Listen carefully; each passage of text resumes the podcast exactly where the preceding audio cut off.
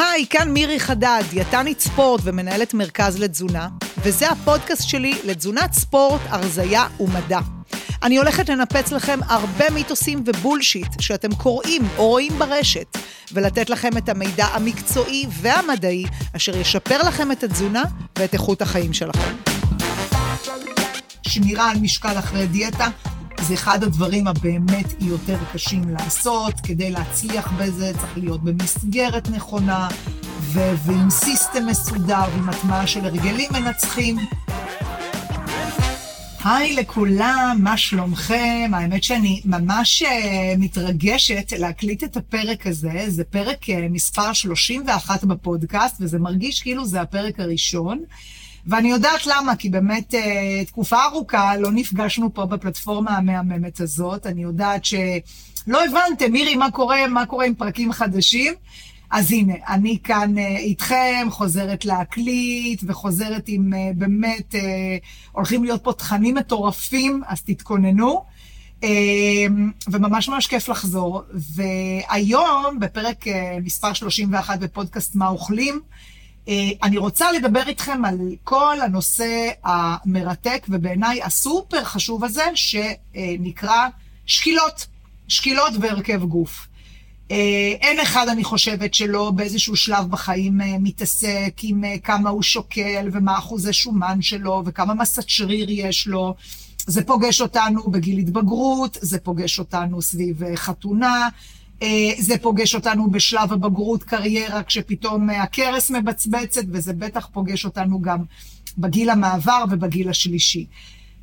לפני שנדבר מדע, ונדבר קצת על הרקמות, ולמה בכלל חשוב להישקל, ואני אתן לכם פה טיפים פרקטיים, אני רוצה להגיד שיש איזשהו משפט שנמצא בראש שלי כבר תקופה ארוכה שכתבתי אותו, ואני רוצה עכשיו להגיד אותו בפודקאסט, וזה הנושא של הערך שלנו בעולם הזה.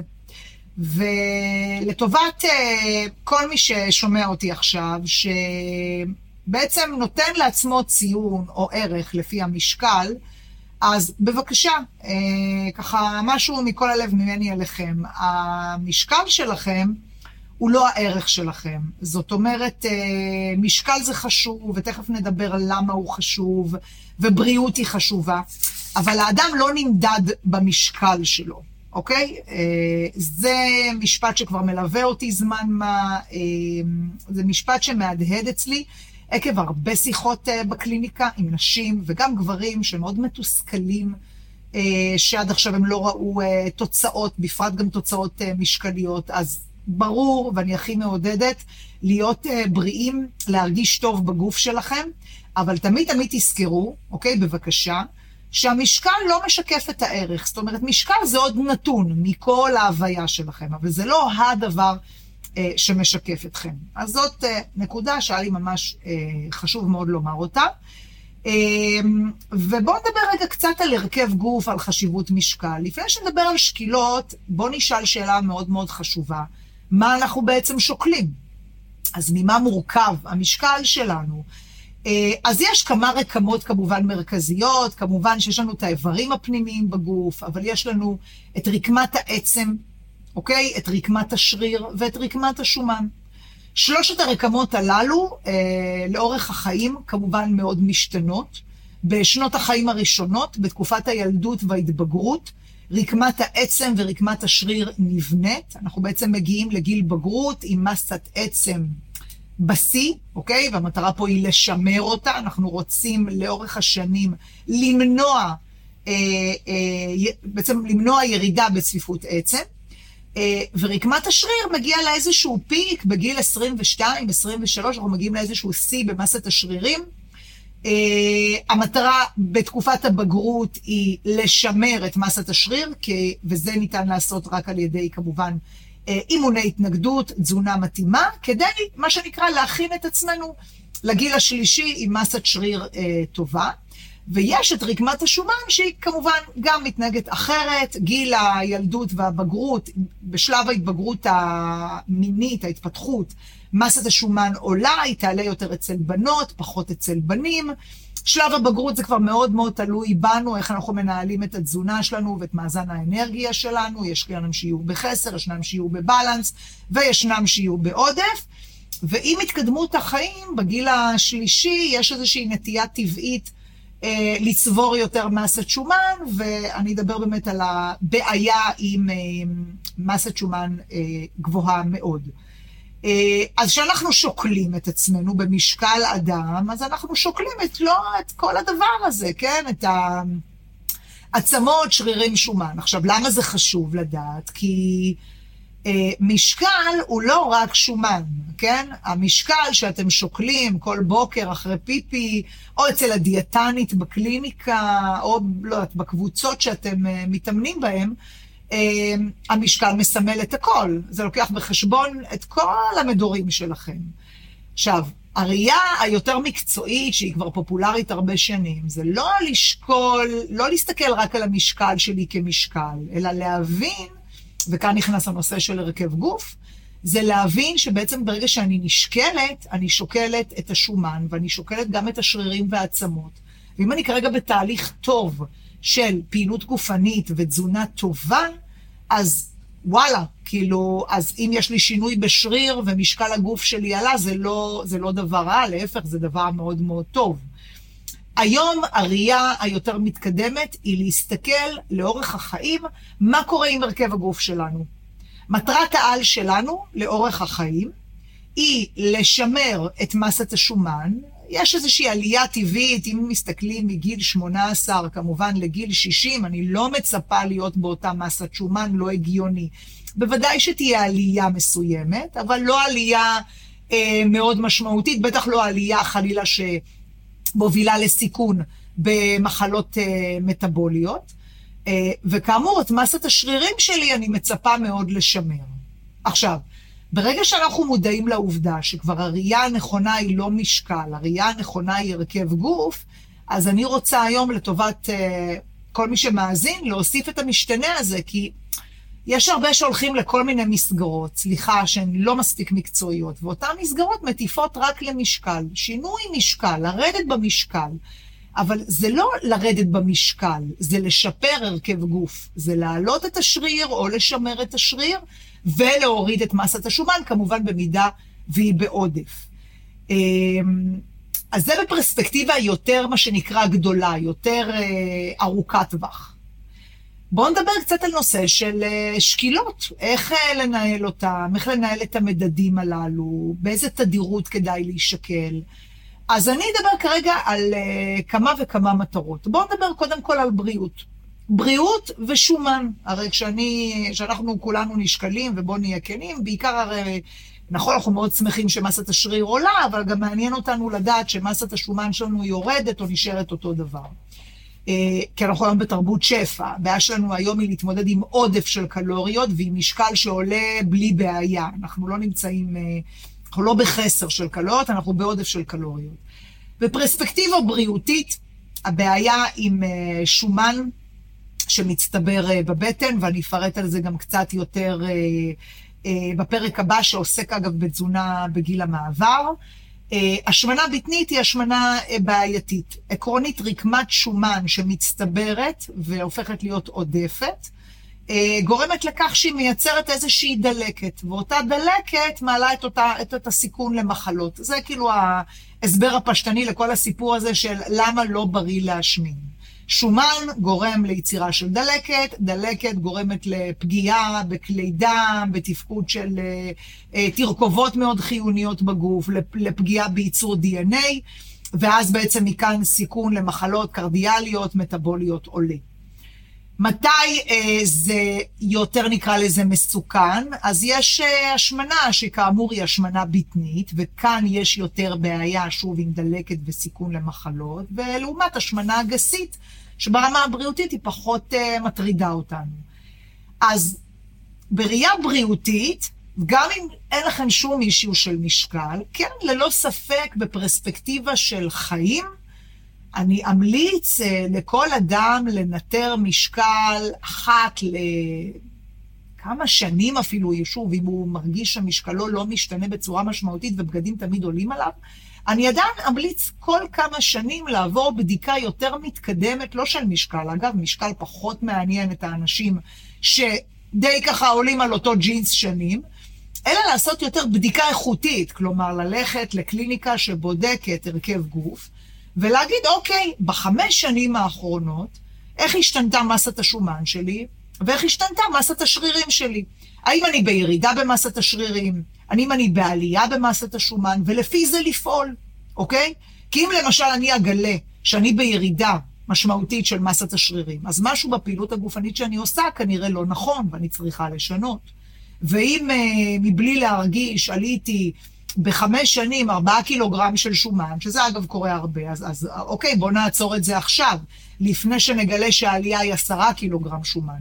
אלינו לקליניקה מגיעות הרבה נשים, ואני אגיד בפרט גם נשים, שבאמת באות בדיוק בשלב הזה, שאומרות לי, מירי, הרגשתי שעליתי, ולפני שזה יסתבך והכדור שלג הזה יהיה ענק ותפלצת, הגעתי אלייך כרגע, אני רוצה להבין מאיפה הגיעו 4 הקילוגרם הללו, אני רוצה לנהל אחרת את התזונה שלי, את האימונים שלי, ואנחנו מה שנקרא תופסות את זה בזמן, ומטפלות בזה בלי בעיה. אז בפרספקטיבה של בריאות, כן כדאי לכם לעבור בדיקת הרכב גוף כל כמה שנים, וכמובן לשמור את הנתונים עד הבדיקה הבאה, ולראות איך השומן שלי השתנה, איך השריר שלי השתנה, ולפעול כמובן בהתאם.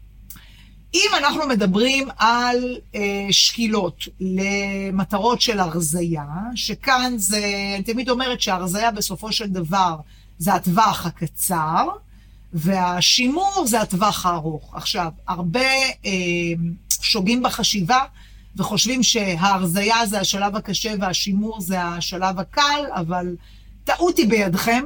דווקא ההרזיה זה השלב ברוב המקרים שהוא השלב הקל של התהליך, והשימור זה השלב הקשה, כי סטטיסטית על הנייר, שמירה על משקל אחרי דיאטה, זה אחד הדברים הבאמת יותר קשים לעשות, כדי להצליח בזה צריך להיות במסגרת נכונה, ועם סיסטם מסודר, ועם הטמעה של הרגלים מנצחים, אפשרי, אבל דורש מכם תכנון, ולהיות עטופים, מה שנקרא, באנשים הנכונים. אז בשלב ההרזיה, בוא נגיד בשלב של הטווח הקצר, עכשיו מה זה טווח קצר? טווח קצר זה יכול להיות החל מ3 חודשים ועד לשנה, זה עדיין טווח קצר בפרספקטיבה של חיים שלמים. כאן, אם אני רוצה לוודא שאני בכיוון הנכון, תדירות השקילות מן הסתם צריכה להיות יותר צפופה. עכשיו, חלק יגידו לי, מירי, כל בוקר טקס בוקר, פיפי, ואז עולים על המשקל, אוקיי? ויש כאלה שיגידו, רק כשאני באה אלייך לקליניקה, אני נשקל, לא רוצה להישקל בין הפגישות, אצלנו אגב, תדירות המפגשים היא פלוס מינוס פעם בשבועיים, אז כל אחד כאילו ומה שנכון לו. אני כן אגיד שבכל מה שקשור לתדירות שקילה יומיומית, אין לי בעיה עם זה, אבל, שימו לב, וזה אבל מאוד חשוב, כל עוד וזה לא פוגע לכם ביום-יום, זה לא משפיע על התנהגות האכילה שלכם. אני שומעת המון מקרים של נשים וגברים גם שאומרים לי, תקשיבי מירי, עליתי על המשקל שהייתי בטוחה שאני סבבה, עליתי על המשקל והמשקל עלה ואני לא מבינה איפה, וזה נורא מדכא אותי וכבר... וכבר הייתי out בזון, כאילו לא שמרתי על התזונה, וזה מצער, כי איך שאתם אוכלים לא צריך להיות קשור לכמה אתם שוקלים. זאת אומרת, כל הפעולות, כל ההרגלים שלכם בתזונה, ארוחת בוקר, סיום יום אכילה בערב, שאנחנו מדברים הרבה בפודקאסט פה, מה לאכול, כמה לאכול, לא אמור להיות קשור לאיך ששוקלים. ולכן צריך מאוד מאוד לשים לב, כי שקילה יומיומית לא מתאימה לכל אחד וכל אחת. אתם צריכים לראות אם זה נכון לכם להישקל כל יום, אוקיי? אז תדירות, בשלב הירידה במשקל, תדירות שקילה, כאמור, החל מאוד צפוף כל יום, ועד בוא נגיד, פעם בשבועיים, אם אתם נמצאים באיזושהי מסגרת תומכת, פעם בשבוע, פעם בשבועיים, וגם כאן, אגב, בפרספקטיבה של תהליך של הרזיה, גם כאן נורא חשוב לנטר שינוי בהרכב גוף. אם למשל אני לוקחת אתכם לתהליך, והמטרה היא, לדוגמה, להוריד 4% שומן, אז אני לאורך התהליך ארצה לראות שאתם יורדים בשומן, אבל שאני גם לא פוגעת לכם יותר מדי במסת השרירים. כי אם אני פוגעת לכם במסת השרירים, לא עשינו כלום. ואגב, רואים את זה בצורה מאוד יפה בתהליכים שהם לא מקצועיים. אם אני כרגע נמצאת במסגרת שלצערי היא לא מקצועית, אז תהיה לי ירידה. אבל 50% מהירידה תבוא ממסת שרירים, וזה לא טוב, כי תזכרו, בפרספקטיבה ארוכת טווח, אני רוצה או לשמר את השריר או להעלות אותו.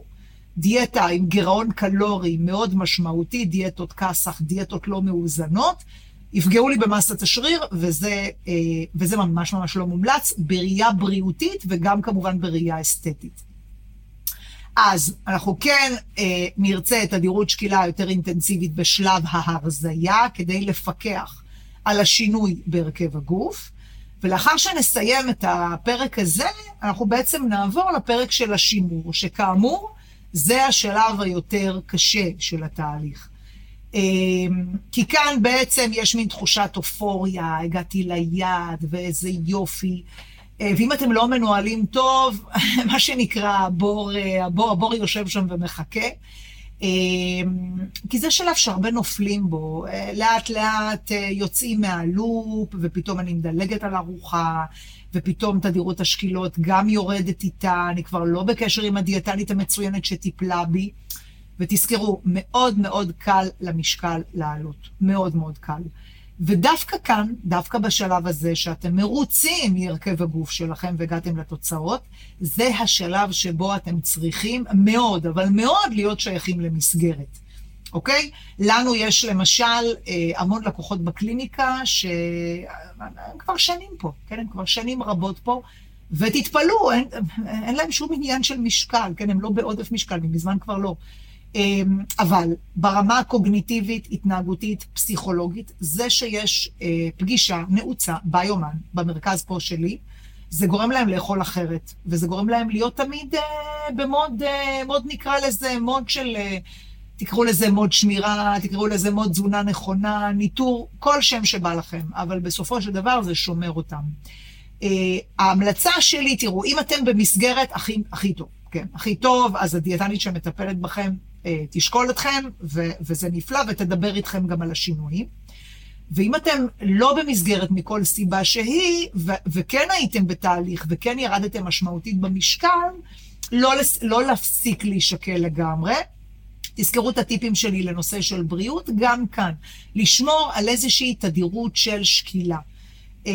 זה יכול להיות פעם בחודש שקילה, פעם בחודש וחצי, פעם בשלושה שבועות, מה שנוח לכם, כל עוד שזה לא מפריע לאיכות החיים שלכם, אבל כן לוודא שאתם פלוס מינוס שומרים על הרכב הגוף, כי השלב הזה זה השלב שרוב האנשים נופלים בו, באמת, באים אלינו עם סיפורים, ירדתי מדהים, עליתי, ועוד פעם ירדתי מדהים, ועוד פעם עליתי, המטרה היא למנוע את היו-יו הזה, לא רק בגלל עוגמת הנפש שזה מייצר, כי זה הכי קשה בעולם להתאמץ, לרדת ובום, להעלות את הכל בחזרה. מעבר לפן הפסיכולוגי פה, יש גם את הפן הבריאותי. מחקרים מראים שאם מבצעים מה שנקרא דיאטות יו-יו, דיאטות יו-יו, ירדתי משמעותית במשקל, עשיתי פיצוי, אכלתי מעבר למה שאני צריכה, וגם הגוף שלי התייעל וצריך לקבל עכשיו לצערנו פחות קלוריות, עליתי במסת השומן מעבר למסת השומן שהייתה לי לפני הדיאטה. ושוב עשיתי סייקל כזה, שוב ירדתי ושוב עליתי, ואז אני מוצאת את עצמי אחרי כמה סייקלים כאלה, עם מסת שרירים יותר נמוכה, ועם מסת שומן הרבה יותר גבוהה. ובריאותית כמובן זה לא טוב, כי תזכרו ששומן בעודף מייצר דלקת, דלקת מייצרת מחלות. זה המעגל שאנחנו רוצים מה שאפשר למנוע אותו. אז גם בשלב של הגעתם לאיזשהו הרכב גוף אידיאלי, גם בשלב הזה אנחנו ממש ממש ממש נקפיד על איזושהי תדירות קבועה של שקילון, כי אנחנו רוצים בפרספקטיבה ארוכת טווח, אוקיי? לוודא שהרכב הגוף שלנו נשמר. אז זה מבחינת ההמלצות שלי לגבי תדירויות של שקילה. עכשיו, מעבר לכך כמה נתונים שחשוב מאוד להבהיר אותם, כי זה משיח שלי איתכם כל הזמן, גם בקליניקה וגם בוואטסאפ ובכל מיני פלטפורמות שאתם שואלים. שקילה צריך להתייחס אליה בפרספקטיבה הנכונה ולפרש אותה בצורה נכונה. וזה מסר מאוד חשוב למי שפה נשקל לי כל יום או כל פעמיים ביום אפילו. משקל גוף, הגוף שלנו זאת לא מערכת סגורה. אז אמרנו שאנחנו בעצם, שאנחנו עולים על משקל, אז יש לנו את רקמת העצם, ויש את רקמת השריר, ויש את רקמת השומן, ויש את כל האיברים הפנימיים, ויש לנו המון המון המון נוזלים בגוף. כמות הנוזלים, אוקיי, שיש לנו בגוף, תנוע בטווח של החל מ-40% ועד ל-65%, ככל שאתם יותר מתאמנים, והמסת שרירים שלכם היא יותר גבוהה, ככה יש לכם יותר נוזלים. ככל שאתם עם מסת שומן יותר גבוהה, כך יש לכם פחות נוזלים. עכשיו, אצל נשים, שינויים הורמונליים לאורך המחזור החודשי, משפיעים מאוד על מאזן הנוזלים, ומכאן משפיעים על המשקל. זאת אומרת שאני יכולה לעלות בוקר אחד, ממש לפני קבלת המחזור החודשי, או במחזור החודשי, ולהיות 2 קילוגרם יותר, וזה כאילו יכניס אותי לשוק, כי כאילו אני לא מבינה איך, לא אכלתי ברמה כזו שתעלה אותי 2 קילוגרם. אבל לא מדובר ב2 קילוגרם של שומן, מדובר ב2 קילוגרם של נוזלים. אבל שוב, מי שמשתמשת במשקל כמשקל, ולא בודקת הרכב גוף, לא תדע את זה. בואו ניקח את עולם הספורט, נושא של אגירת גליקוגן. ספורטאים שנמצאים אצלנו במרכז ומקבלים למשל תפריטים, דלי פחממות ודלי קלוריות כדי לשפר הרכב גוף, ובשל צפיפות אימונים ותזונה יותר מגובה בפחממות וקלוריות, מעלים בצורה משמעותית את מאגרי הגליקוגן, וגליקוגן אוגר נוזלים. אז גם זה מעלה במשקל. עכשיו, זה נורא נורא חשוב לפרש את השינוי בצורה מקצועית, כי שוב, אצלנו בדיפולט כל עלייה משקלית זה ישר כאילו פוביה, חרדה, עליתי במשקל, עליתי בשומן. לא תמיד. ולכן מסר, אחד המסרים הכי חשובים מהפודקאסט הזה, אל תיקחו עכשיו 2 שקילות שעשיתם וזהו, תחרצו לעצמכם את הגורל. אם את נשקלת ביום רביעי וראית, לא יודעת, 63.2, ואת אומרת, יהיה, איזה כיף, ירדתי קילו, ואת עולה שוב ביום ראשון, וזה מראה לך 64.1, ואת אומרת, יואו, עליתי אותו בחזרה, לא בכך עלית אותו בחזרה. יכול להיות שכן מן הסתם בסוף שבוע, הייתה לך אכילה יותר צ'נה, ויכול להיות שקיבלת מחזור. וכן, כדי לקבל מסקנה יותר, נקרא לזה אמינה, אל תסתכלו רק על 2 שקילות נקודתיות, רביעי ראשון כזה. המטרה להסתכל, לקבל כמה וכמה וכמה שקילות, ושוב, לבדוק הרכב גוף, כי רק אז אני יכולה להגיד מגמה. זה כמו שהרבה פעמים שואלים אותי, מירי, פה 62.5, פה 63.4, איך תסבירי את זה? ואני ממש מקפידה. אז לא תמיד יש אפשרות להסביר את זה, כי גם אצלנו, שאנחנו כן בודקות הרכב גוף, אני לא אין לי כאן בדיקה שמחלקת לכם את המשקל הכללי למדורים, מדור מים, מדור שומן, מדור שריר. אין לנו אפשרות לקמת את זה בצורה כזאת, אבל כן על ידי תשאול, ולהבין איפה, נגיד, סתם דוגמה, נשים ספציפית בסייקל של המחזור החודשי, אפשר לנסות ולהשיג קצת מסקנות, ולא להסתמך רק על 2 מדידות הללו, אלא לראות עוד ועוד שקילות, כדי להבין את המגמה. כדי להגיד שאתם בתהליך של עלייה במשקל, אני צריכה לראות שלפחות למשך 4 שקילות כביכול, 5 שקילות אתם כל פעם עולות, אז יש כאן מגמה של עלייה, כנה לגבי מגמה של ירידה. אם זה מלווה באנשים שלא מתאמנים, ופתאום מתחילים להתאמן ככה בצורה מאוד מאוד טובה. הרכב הגוף כאמור משתנה, מסת הרזה עולה, גם היא מעלה את הנוזלים. אז לכן אני אומרת, אל תמהרו לפרש את הממצאים. שוב, 1, תבדקו הרכב גוף, אל תסתפקו רק במדידות של משקל, בפרט למי שעוסק בו בפעילות גופנית, אוקיי? 2, כמה וכמה וכמה שקילות, לא להסתפק פה רק בשקילה אחת. 3, לשמור על איזושהי תדירות שקילה, כי מטרת העל שלנו להגיע לגיל השלישי, עם מסת שרירים טובה, ועם מסת שומן שלא עולה בצורה משמעותית לאורך החיים. 4, להיות צלחניים עם עצמכם, ולהבין שבסוף המשקל כמשקל, והרכב הגוף כהרכב גוף, הם חשובים, אבל הם לא קובעים את הערך שלנו בעולם. יש הרבה דברים שיותר חשובים מכך. אז אני הייתי מירי חדד. אם אתם פעם ראשונה פה בפודקאסט, בבקשה, קחו אחורה, מחכים לכם 30 פרקים מטורפים. יש נושא שמעניין אתכם בתזונה, כתבו לי, ואני אביא אותו לפודקאסט. ואם אהבתם, דרגו 5 כוכבים את הפודקאסט הזה, ואני מבטיחה לשלוח לכם מייל עם מתנה ממש ממש שווה. כתובת המייל שלי נמצאת בתיאור. יום מקסים, ניפגש. עד כאן עוד פרק בפודקאסט על תזונת ספורט, הרזיה ומדע. אני הייתי מירי חדד, ובתיאור למטה תוכלו למצוא קישורים לכל הפלטפורמות בהם תוכלו לעקוב אחרינו. מוזמנים ליצור איתנו קשר, להגיב, לשלוח לנו שאלות ובקשות בנוגע לתכנים ששמעתם. תודה רבה על ההאזנה, ונתראה בפרק הבא.